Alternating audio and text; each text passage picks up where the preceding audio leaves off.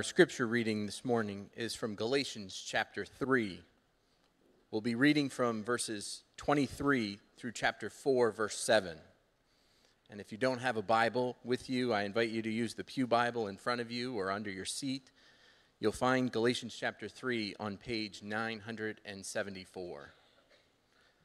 Galatians 3 23 through 4, verse 7.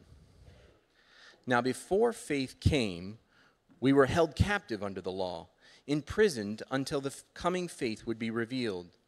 So then, the law was our guardian until Christ came, in order that we might be justified by faith. But now that faith has come, we are no longer under a guardian. For in Christ Jesus, you are all sons of God through faith. For as many of you as were baptized into Christ have put on Christ, there is neither Jew nor Greek there is neither slave nor free, there is no male or female, for you are all one in Christ Jesus. And if you are Christ, then you are Abraham's offspring, heirs according to promise. I mean that the heir, as long as he is a child, is no different from a slave, though he is the owner of everything. But he is under guardians and managers until the date set by his father. In the same way, we also, when we were children, were enslaved to the elementary principles of the world.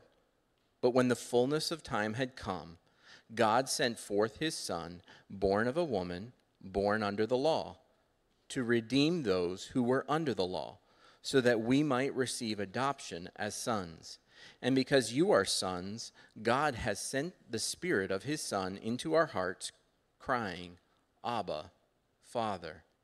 So you are no longer a slave, but a son, and if a son, then an heir through God.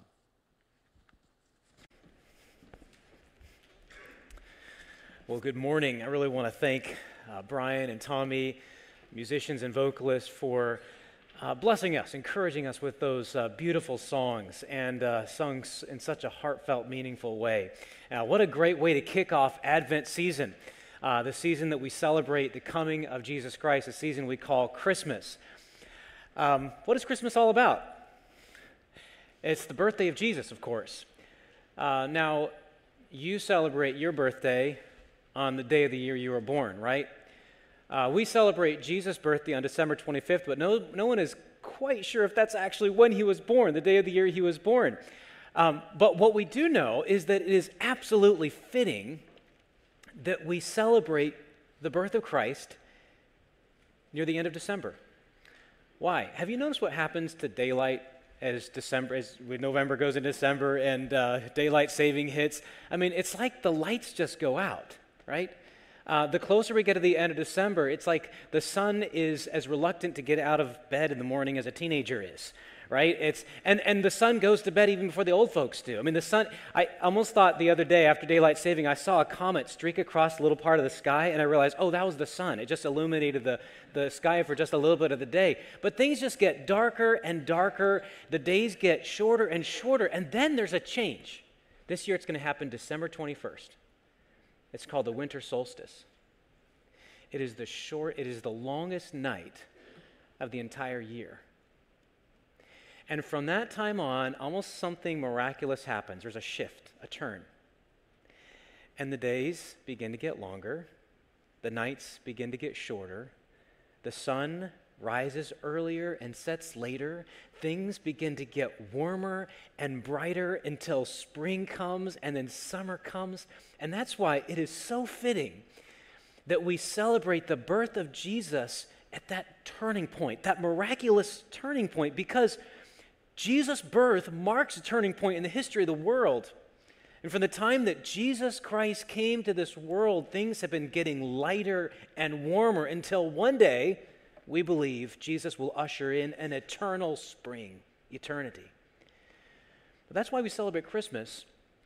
And that's why it's so fitting that we celebrate Christmas around this time. And you know, the movies that we watch around Christmas time, they often have this miraculous or this miracle uh, theme to it. You think about uh, Scrooge suddenly becoming uh, more generous instead of stingy, or George Bailey from It's a Wonderful Life wanting to live again, or the Grinch, his heart starts growing again. He gives back all the gifts he, he, uh, he stole from the, the people of the Whoville, I think it was. Anyway, there's a kind of like a turn, a turning in characters too that we think of around Christmas time. But what I want to do this morning, in the time that we have left, is really investigate what is so miraculous about Christmas.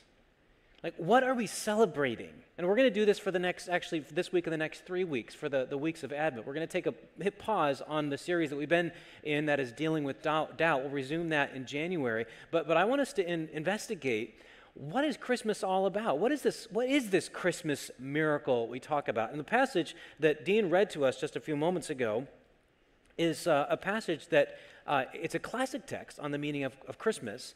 And it tells us three things about the miracle of Christmas. It tells us what it is, why we need it, and how it changes us. All right, so I'm just going to walk through this text uh, as it unfolds the meaning of those three questions the Christmas miracle, uh, what it is, why we need it, and how it changes us. So um, before I get into that, I, I'm just using the word miracle as a stand in for what this passage represents, and that's going to become clear. But there's a, a poem by uh, mid 20th century American poet W.H. Um, actually, I don't know if he's American or not, it might have been British, but anyway, W.H. Auden. And uh, he wrote a Christmas, uh, a long Christmas poem, and part of that poem, he's pondering on the need, our need for the miraculous. He says this We who must die, I think that's all of us, we who must die demand a miracle. How could the eternal, do a temporal act, the infinite become a finite fact. Nothing can save us that is possible. We who must die demand a miracle. What is this miracle that we celebrate at Christmas? Well, we see in our text, so look at verse 4 of Galatians 4. When the fullness of time had come, God sent forth his Son, born of a woman, born under the law, to redeem those who were under the law so that we might receive adoptions as sons, and because you are sons, God has sent the spirit of our sons, of his son, into our hearts. So we first of all see, in answer to the question, what is this miracle we celebrate at Christmas? We see that, first of all, that it's ascending. We see there are two uh, occurrences of the word send here. God sent forth his son, and actually it's the same uh, verb that's rendered sent in verse 6, and God sent his spirit. So there's a sending that, that we're celebrating at Christmas time. God is sending something. Now, I, I want us to get, get this text into our hearts. I want to let, let us to, to let the text just wrestle with us because if you think about it, what is this about God sending his son and then his son being born? It seems to imply that God's son existed before he was born. You with me on that? So God sends forth his son, born of a woman. Now, this confirms what we read elsewhere in Scripture that Jesus Christ, the Son of God, pre existed his birth.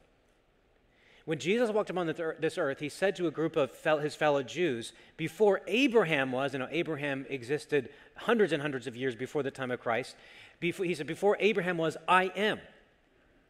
In John chapter 17 and verse 5, Jesus praying to his Father said, Father, you and I shared glory with each other before the world began. So, whoever this is that God sent, re- referred to as his son, pre existed the birth of Jesus Christ, which tells us this whatever it means to be a father and son when it comes to God must be different than what you and I are used to fatherhood and sonship on a human level. Right, so I'm a son of my father, and all of you here had a father and had a mother. Your parents pre existed you chronologically, right? With divine fatherhood and sonship, it doesn't work that way. God is eternally the Father of the Son, and the Son eternally the Son of the Father, timelessly. So the Father Son relationship, when it comes to God the Father and God the Son, is different than the chronological time relationship of human fatherhood and sonship. And that's why God the Father could send God the Son. But we also see that He also sends the Spirit. Now, this gives us a glimpse, and this is incredibly important when it comes to what we believe as Christians. This gives us a glimpse into the mind bending internal nature of God, and that God, although He is one, exists in three persons, three centers of intelligence and affections and volition God the Father, God the Son, and God the Spirit. And what we're celebrating Christmas time is this event in which God sends his Son, God sends his Spirit. Now, a lot of people really have a hard time with this, and the term for it is the doctrine of the Trinity, because it, seem, it, it seems, and it really does, defy our logic, right?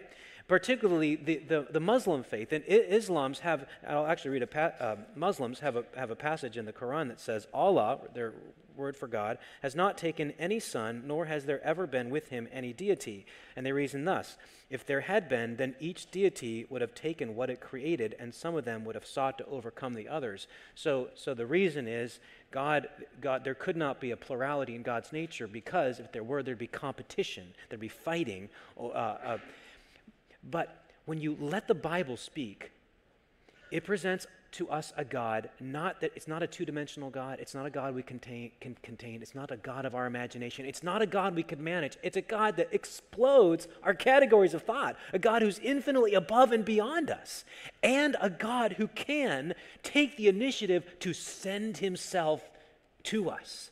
Because it is because God is an eternal triunity of love that he creates us not to get something from us that he doesn't have within himself, but to share with us the love that he has within himself. So we see right packed into this passage the doctrine of God's three in oneness that gives shape to the very meaning of love.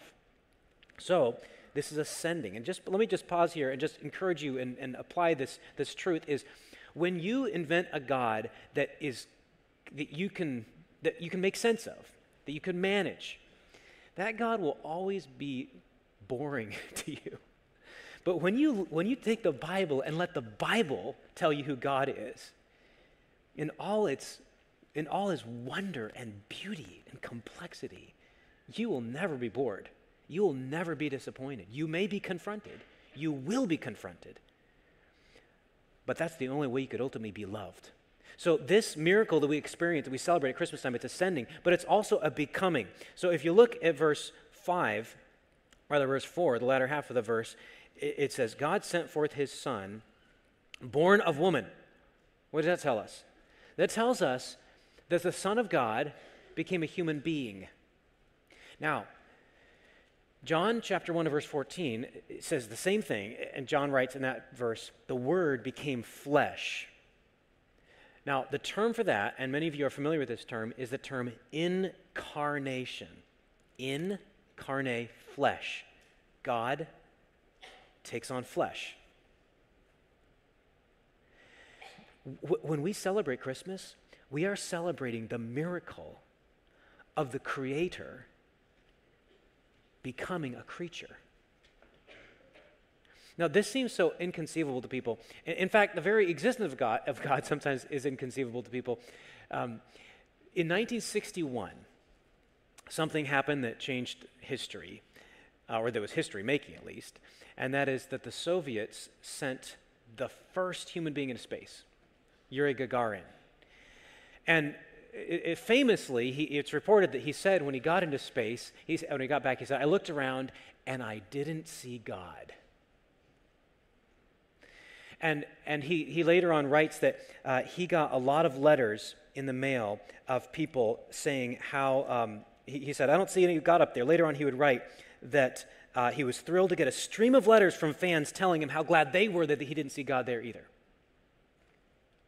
Two years later, in 1963, C.S. Lewis wrote a, an essay, a sermon actually, called The Seeing Eye, in which he responded to the atheistic Soviets by saying, if God exists, he doesn't relate to us as the man upstairs relates to the people downstairs, as if you can walk up the stairs and find the guy upstairs. It, it, God, if he exists, is he truly, if he is truly God, then he's the creator, then he, he exists to us more like uh, the relationship between Shakespeare and Shakespeare's plays uh, it would be foolish to read through all the plays of Shakespeare and, and say, I, I don't think Shakespeare exists because I don't find a single character named Shakespeare in, in all these plays. He said, No, wait, Shakespeare, his existence is, is seen and felt and understood all throughout the plays, but he's not himself a character within the play, he, he's the author of the plays. It's kind of like that with God, except one important distinction, one important difference. And that is that God wrote himself into the play. God himself became a character within the play. That's, the, that's what we celebrate when we celebrate the incarnation. God became a human being. Um, British novelist Dorothy Sayers was one of the first women to graduate from Oxford University. And she went on to become a, fam- become a famous detective, uh, writer of detective stories. And fans of, of Sayers' stories uh, tell us that she, at some point in these novels, introduced uh, a character, a woman, and now the, the, the, the main character in the, these novels is a single, lonely man, okay? And, and at one point, she introduced a character, a woman, who was one of the first women to graduate from Oxford University and who was a famous detective novelist. Now, now, critics of, uh, not, not critics in the negative sense, but students of Dorothy Sayers' writings see what's going on here. She looked into the world she had created, saw her lonely hero, and wrote herself into the play to save him. But you know what God did? As touching as that is, what God did is infinitely more moving because God literally became a human being. He literally entered into our struggles. Born of woman.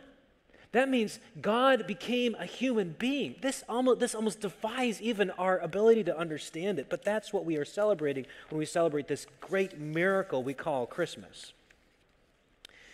And third, this miracle we celebrate, what it is, it's not only ascending, a becoming, that is God becoming a human being, but it's also a limiting because you see there in verse 5 born verse 4 born of woman that is human born under the law. This mean, this tells us this. God embraced limitations. This kind of reminds me of the poem that i read to you at the beginning by w.h auden. How can the infinite become a finite fact? How can the limitless be limited? How can the Almighty embrace weakness. And yet, this is what we're celebrating when we celebrate Christmas. We just sang about a king in a, in a feeding trough. I mean, if, if God were detached and completely disconnected from this world, then no nail could shatter the gates of heaven, come right up to the throne room, and pierce the Almighty. And yet it happened to God when Jesus was nailed on the cross. God bled. God thirsted. God died. And can it be that I should gain an interest in his blood? Died he for me? The song goes. Tis mystery all that thou, my God, shouldst die for me. I mean, th- this is what this is what we celebrate at Christmas time. I mean, let's just take all the glitter that our culture has piled upon the, the, the, the, Christmas and let's just take a leaf blower and blow it all away to see the real gold beneath. This is the real gold. This is the real cha- turning point. This is the true miracle. God Himself became a human being, God embraced limitations. Jesus, He, he obeyed every law, He fully satisfied the law of God. Now, you might say, well, this sounds all nice, moving, but what does it have to do with me? And this is this is, moves us on to the second point, but that is why we needed it, why we need this miracle. But before I move on to the second point, I do want to say that this grand miracle has been compared with uh, uh, God as a diver, removing layer after layer of clothing leaping into the sunlit pool where it's warm and green, then down into the darker, icy depths, plunging right into the mud, bringing something, grabbing something, swimming back up through the ice, icy cold water, then through the warmer water, and finally lungs nearly bursting, erupting into, uh, over the surface of the water with something he has gone down to get. What has, what has that diver gone down to get? Or to, to make transparent the metaphor. What is God? Why did God do this? I mean, what, what need is there in you and me that would warrant such a miracle? And this is what Paul is talking about. This need, and this is point two here, why we need it. This need is what Paul is referring to in verse 3 and verse 8 of the text. So look at verse 3, Galatians 4. In the same way, we also, when we were children, were enslaved to the elementary principles of the world. Now, that, that word that's rendered elementary principles, if you're looking at a new international version, it may actually bring out the fact that there is an allusion to spiritual forces here. Look at verse 8. Formerly, when you did not know God, you were enslaved to those that by nature are not gods.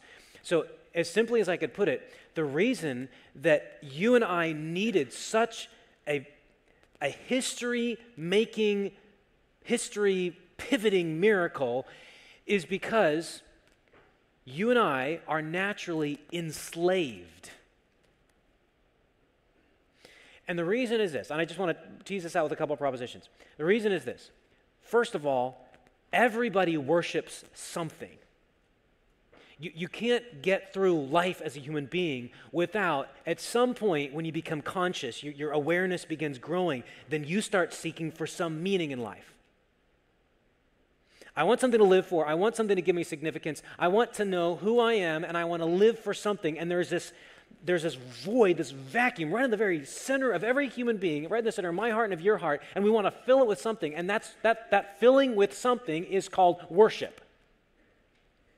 But the problem is this we always worship things that instead of raising us, instead of freeing us, end up slamming us down and enslaving us. It always happens that way.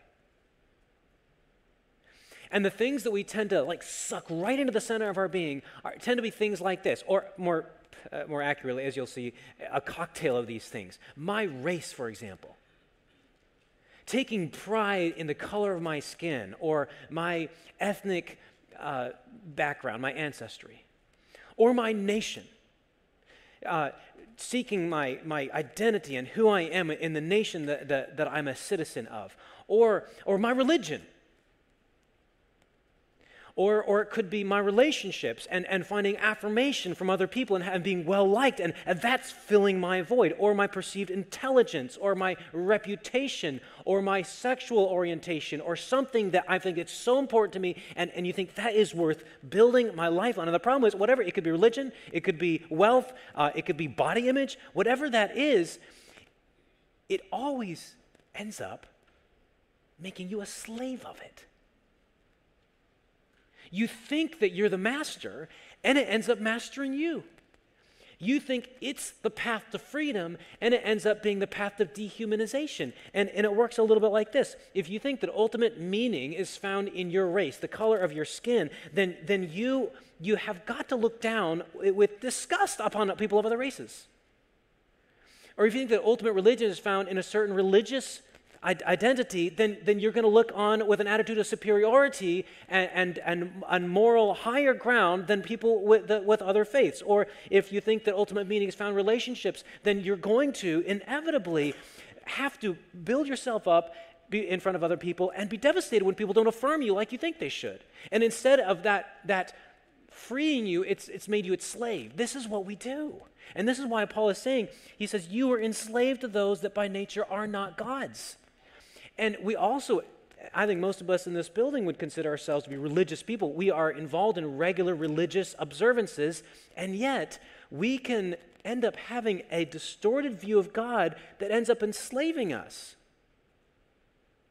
A God that we think we have to manage and we have to we have to put in our time or put in our money or do our thing otherwise he's going to be upset with us and instead of freeing us that actually ends up enslaving us see well, I'm, I'm saying all this because I'm saying, I'm saying this is why we need the miracle that we celebrate at Christmas time. And I, I think I want to get even more personal here, just because I noticed when I was reading the text in the original language that the, the pronouns become more and more specific. And that is, Paul, first of all, say, look at verse 3, he, he, he says, We, we were, we were children, we were enslaved. But then he, he, he shifts tone. Look at verse uh, 6, he says, Because you are sons. There he uses the second person plural. But then by the time he gets to verse 7, he uses the second person singular. He's talking to individuals.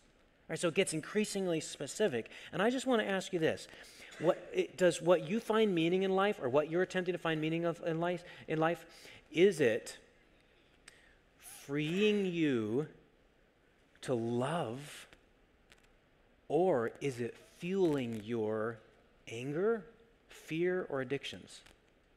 I think that might be a helpful diagnostic test for you is what you have kind of settled on. And I'm not saying that everyone may have the, sometimes I often don't have the self awareness to find out what I'm worshiping in a particular moment. But, but as you begin to help, as, as you begin to think in these categories, you could ask yourself is whatever I'm seeking ultimate meaning in, is it freeing me? Is it liberating me to love God and others? Or, on the other hand, is it fueling my fear, my anger, or my addictions?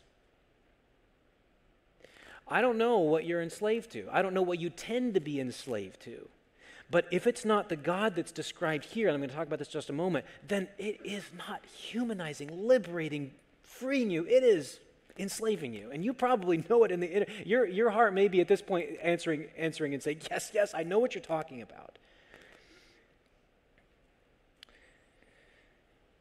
Now, the thing that just intensifies this is that these are not manageable um, gods, manageable objects of worship. They have a stranglehold on us that's deeper than we can actually we actually realize. Because these are called these elemental spirits. So, how does this miracle change us then? How does what I just described a few minutes ago this God's sending himself, God becoming a human being, God entering into our limitations. How does this change us? Third point, then, how it changes us. The key words here in verse 5 are redeem and adoption. And in verse 6, the sending of the Spirit of God's Son. This means that whereas before, whatever we looked at as our God, whether it was sex, power, money, friends, fame, reputation, body image, whatever it, whatever it is, it those are, is a cruel tyrant. And now, whatever God does to intervene, it totally shifts our view of God. And now we, we see God, if we embrace this by faith, now we see God not as a tyrant, but as a father because God becomes our Father because Jesus redeems us out of slavery. That's what's going on here. God sent us, He sent us His Son, and so His Son bears the weight and penalty of our slavery. That's the meaning of the cross. That's the, that's the whole meaning of the fact that Jesus Christ died. He's taking upon Himself the penalty that you and I ought to have paid because of our self imposed slavery, Jesus bears it when he dies on the cross. And that death on the cross, it, it redeems us, it breaks those, those constraints, it breaks the, the manacles, the chains that had bound us, and it frees us. It frees us. It's a redemption. That is a purchasing paid by Jesus Christ. That's, that's how this solves our problem. And not only are we, simp- are we undone from slavery, purchased out of slavery. But it's like if you want to think of that's the negative part of it. But positively, we are adopted as sons. That is, we have a change in status. You and I, because of this great miracle, can be considered to be sons and daughters of God. And God doesn't want that to be his little secret. He wants you to know that too, which is why he sends not only his son into the world, but he sends the Spirit into your heart to tell you, and you are a daughter of God, and you are a son of God. That's the role of the Spirit of God. Who, if you have accepted Jesus Christ, who is the Son of God by faith, you also receive the Spirit of God by faith, who is telling you, this is who you are because of Jesus Christ. No longer a slave, now a son or daughter. That's the miracle of Christmas.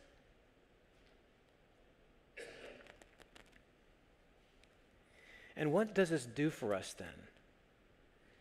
And how do you get it? We'll answer the second question first. This is not a miracle that you work. It's not a miracle that you earn, just simply put. You, you have to receive it. And the word for that is faith. That's what Paul's talking about if you just flip a page back in verse chapter 3 verse 23. This began the scripture reading a little earlier. Now before faith came, we were held captive under the law. Paul's whole point, in, if you just look back a little further in chapter 3, verse 2, he says, Let me ask you this Did you receive the Spirit by the works of the law or by the hearing with faith? The, the response to anybody who says, Wow, this is an amazing miracle. I recognize that I feel within myself the shackles of sin, the enslavement of my worshiping things that aren't really God, and I need to be free. Here is the solution.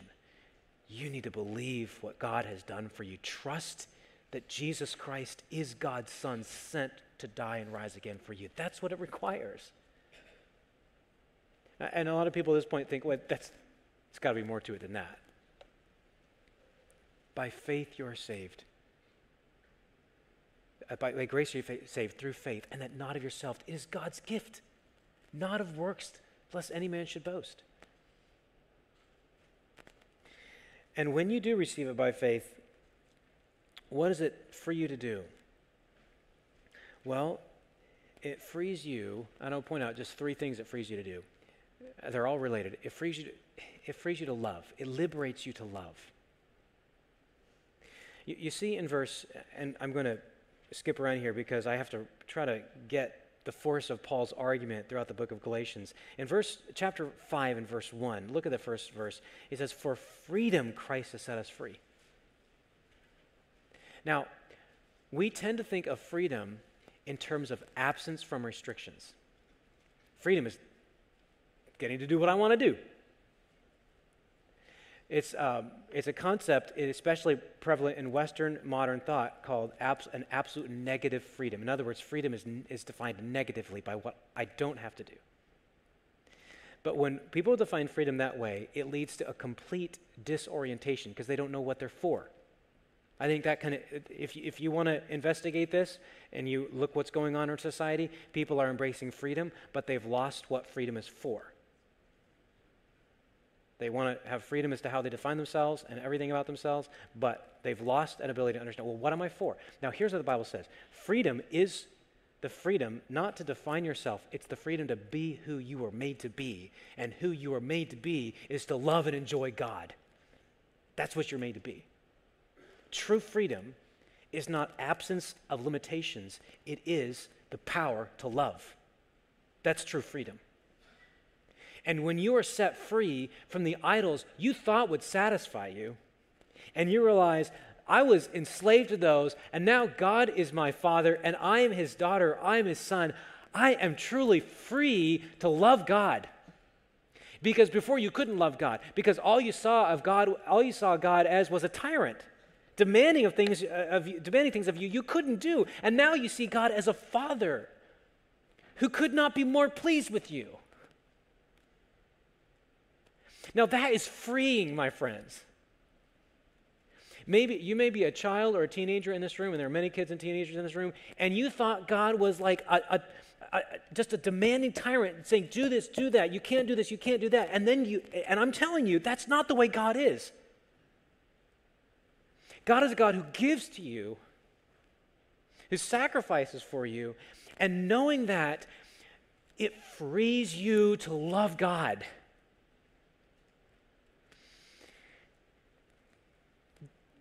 Has there ever been a point in your life, or maybe it's right now, that you feel frustrated with God? Angry with God? Because you feel like God is the roadblock to all the good things you want in life.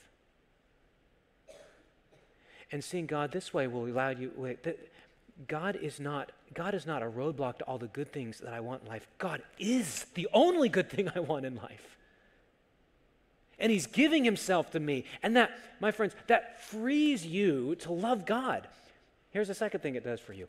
It frees you to trust God. Because some of you are wounded this morning and your wound throbs and it makes the whole thought of God how, how could God let that happen to me? Why, could, why would God let this, me go through this? Why would God make my family like it is right now? Or why would God give my loved one the sickness he or she has right now? Or why would God allow my, my work situation to be so vexing right now? Why are we under, going into Christmas season, why are we under such strain financially? And you look up at God and you're like, God,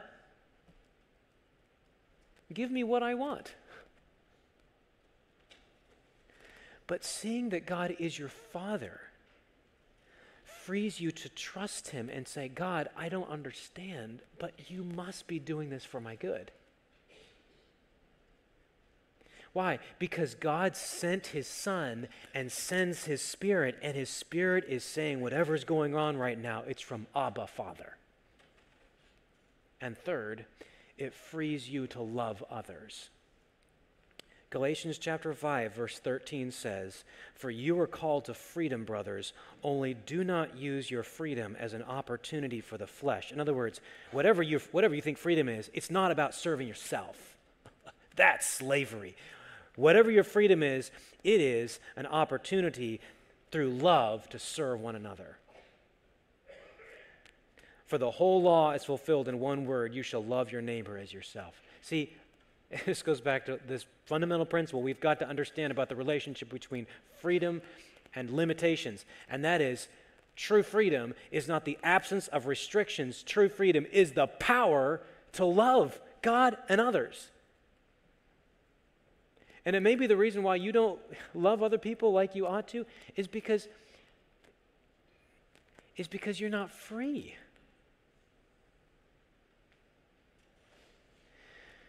You know, the freest person in the entire, the freest, freest human being in the entire history of human beings was Jesus.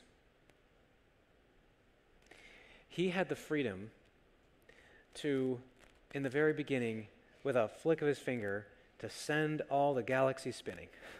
That's freedom. He had the freedom to say, Let there be light. All the light comes to comes in. That's freedom. And yet, the freest person in history embraced all the limitations and served other people. Now that's freedom. Do you know how freedom, freeing it is to not be constrained, to have to prove yourself to everybody? to be stingy with everybody? Because you've got something to prove.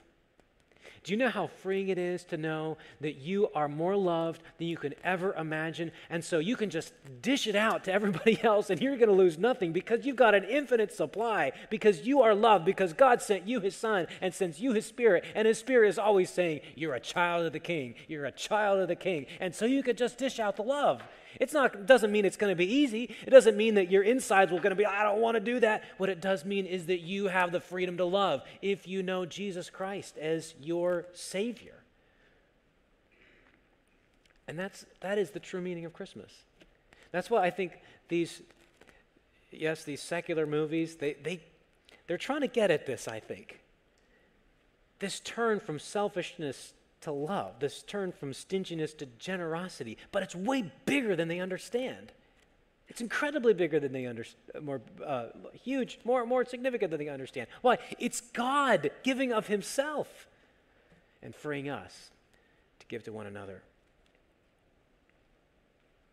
And I think it's as practical as this. There may be a letter you need to write, a text message you need to send, Someone you need to say I'm sorry to. Someone you need to say, I forgive you. To someone you may need to invite over to your house, just as a way of saying, I love you. There may be someone that's outside the bounds of your comfort zone that you need to reach out a hand to. And you, ne- you could you never imagine yourself the sort of person that could do something like that. And yet knowing that you are free to love you can do it. Not because you have it within yourself but because of the true miracle of christmas and that is that god sent his son and sent his spirit so that anyone who trusts in him can be radically transformed.